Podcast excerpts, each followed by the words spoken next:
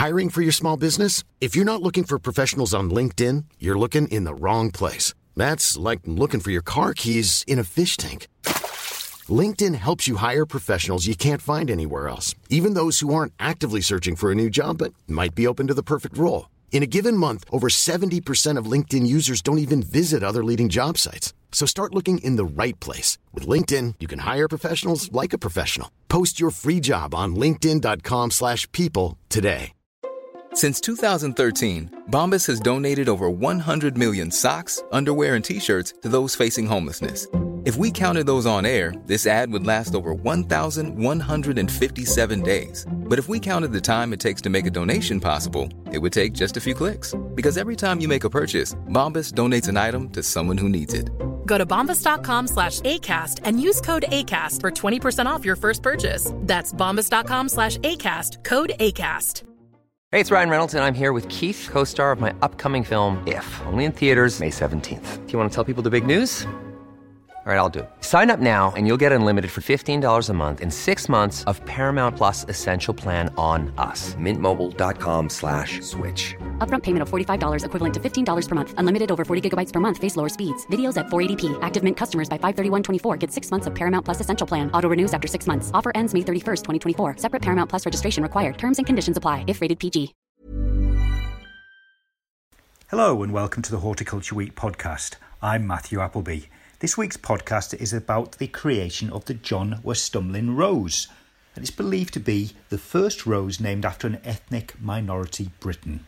A campaign for the rose followed an article by We Too Built Britain's Zehra Zaidi in Horticulture Week last year, and this has created a groundswell of support for the new rose.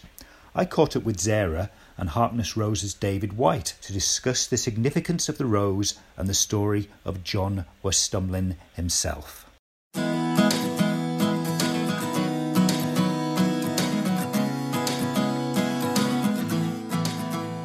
I'm today with David White and Zehra Zaidi talking about the John Astumlin Rose. Now, Zehra, is that how you pronounce it? Almost, you're almost there. John Ystumllyn. Stumlin. David, what is what is the rose for? What's it about? So, for, for us, the rose is about inclusivity. It's about actually creating a rose that anybody can actually grow. It's about bringing people together. It's about bringing the, the whole community together in terms of getting involved in gardening, and it's about making sure that people understand it's it's gardening isn't just for the, the sort of white middle class. Effectively, is to actually bring everybody in. And actually, the whole point about this rose is we wanted to create a rose that anybody can grow. You can grow it in a pot. You know, if you've got a big garden, if you've got a small garden, if you've just got a patio, you can grow this rose anywhere. Amazing. And Zehra, from your point of view, what is this rose about? Well, I grew up in Wales until I was 16, and you know, I am uh, of ethnic minority heritage, and I would look around. Clearly, I went to school like everybody else, but I did sort of try and discover a bit about my heritage and the sort of heritage of people who'd come to Wales from different countries, and I knew about John's story, and what what resonated with me was that he was the first um, black man, well recorded black man in North Wales um, he married Margaret Griffith, and with, together they were probably the first interracial marriage. Um, but the main thing is their story survived because it was told by the community. Um, you know, he found love and a life in Wales, and and the story just resonated with me. Yeah, and I felt it needed to be wider known.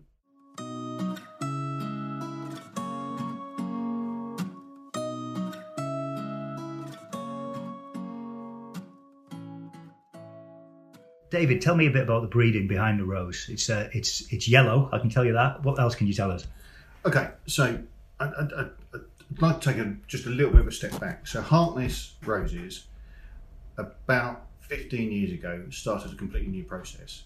So they so when we breed roses, we plant them out in the fields and we don't spray them with any form of fungicide at all. We also don't remove any roses that get any sort of fungal disease. So the idea is that after seven years, the roses that we select have been through a really tough process, and the roses that come out of the other end of it, we know are absolutely nailed on top quality varieties. And, and from an initial probably 40,000 seedlings that we have, seven years later, we'll select no more than three roses out of those 40,000 seedlings. So this rose has been through, it's actually been through eight years worth of testing. It's a compact sort of floribunda shrub. It's got a very citrus fragrance. It's incredibly healthy, very repeat flowering. It flowers very early. It actually uh, it starts in late late May and it will flower right the way through to the, the first frosts. It's suitable for growing in pots. It's suitable for growing in beds. It's suitable for growing in borders. And actually, it's just a really good rose. And it was really important for us. We think this is a really important story. We think it's a really important thing for us to be involved in. And the one thing that we wanted to make sure that we gave it a quality of rose that would actually match the interest of the story.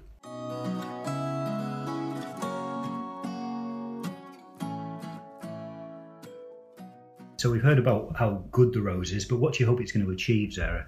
I think the representation element matters. To our knowledge, there's never been a rose named after an ethnic minority Briton. And often, when you do these sort of national campaigns for firsts, it's often not one of the nations, like Scotland or Wales. And here you have a Welshman, and a Welshman who was a gardener, who was a florist in the original sense, who loved to grow flowers. Um, and isn't it lovely that in reaching out and trying to make gardening more inclusive, you've got someone who you know found solace in gardening, like so many of us have during the pandemic? Now, David, you're quite passionate about the uh, roses um, connection with community gardening. And what's that? I think as a as a as a business, we've become quite isolated over the last 18 months. So we do Zoom meetings, we do Teams meetings, we've stopped going out to meet people.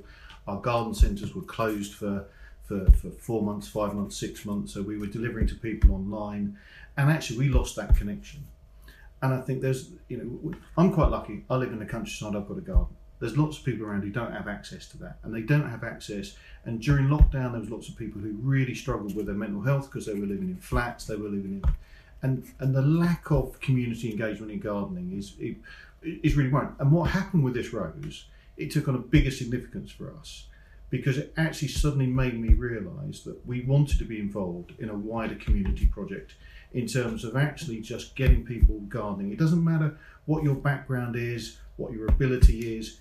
Actually, it's about discovering the joy of just touching the earth.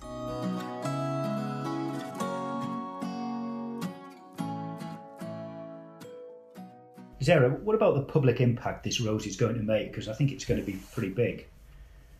I think it will be. And, and also, when we were thinking about the significance of this, um, I talked to Hannah, Frankie, David at, at Harkness, and we wanted to say that this rose is almost a gift. It's a sign, it's a symbol for friendship, love, and community, because that is what what John's story represented and it's just to try and bring people together and also it's it's almost a homage to the gardening community that I know and love that are so communal.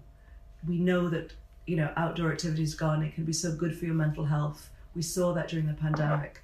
And we just want to harness that a bit and through this rose and its message get more people involved in gardening but also get gardening out there. You know i was talking to politicians. I said you never think about these sort of activities when you when it comes to social cohesion.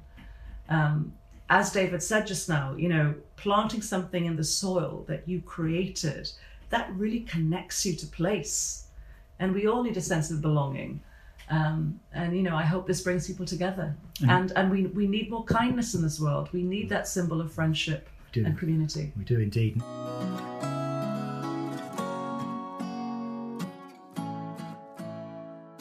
Horticulture Week's had a, a minor involvement. Can you tell us what Horticulture Week's involvement is?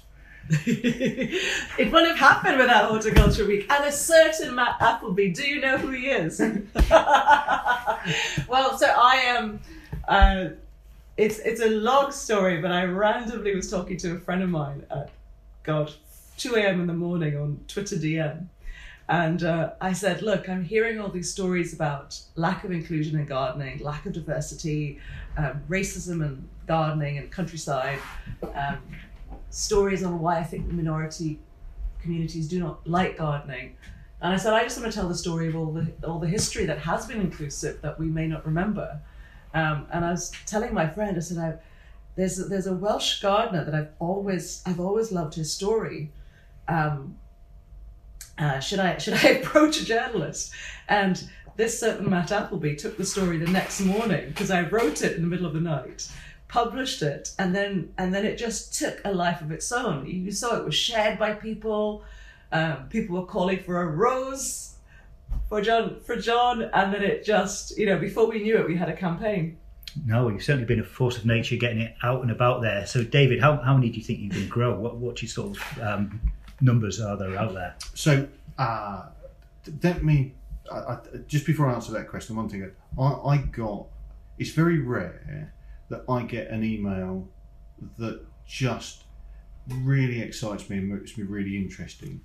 And I got uh, I got the email that said, "Would you mind doing a rose?" And I think my answer was really simple. It was yes, and that was it. I think it was just hi, yes, kind regards that because it was such a fascinating story. So this this, this variety, we've actually got for autumn this year, we've got about 2,900 uh, ready for sales. It'll be ready for, for dispatch probably mid-November. For next summer, we're produced we're producing some from uh, from cuttings, so we'll have another batch ready for the Chelsea Flower Show because our plan is that whilst we're we're launching it now, we're going to introduce it again at the Chelsea Flower Show in May next year. So it'll be a key part of our of our of our Chelsea exhibit.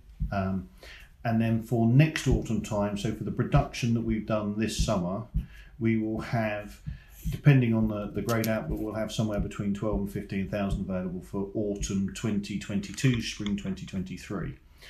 And I've already spoken to a uh, to to my I've got two really good sales guys who deal with independent garden centres, and I've already spoken to them and they are really excited about getting behind the project and actually making it available through the 250 garden centres that we deal with throughout the UK from autumn 22 onwards. Fantastic. One final word from you, Zehra. Um, can you sort of sum up the whole experience you've had in the world of horticulture? oh, it's been joyous. It's such a welcoming community. Um, and I think my highlight was meeting David and the team at a Chelsea Flower Show. And you just, I tell you what, this campaign shows that we take each other for granted. Sometimes you just have to ask. Sometimes you just have to sort of build these connections and do things together. Because we, you know, so we, we live in difficult times, we live in polarized times, and but we each as as individuals or within our groups have the power to change our immediate environment. And the horticulture community, particularly led by Harkness, have just embraced this. Um, thanks to a certain editor called Matt Appleby. Um, yeah, and um, I look forward to doing more. Make sure you never miss a Horticulture Week podcast. Subscribe to or follow Hort Week podcast via Apple iTunes, Spotify, or Google Podcasts. And once again, thank you and goodbye till the next time.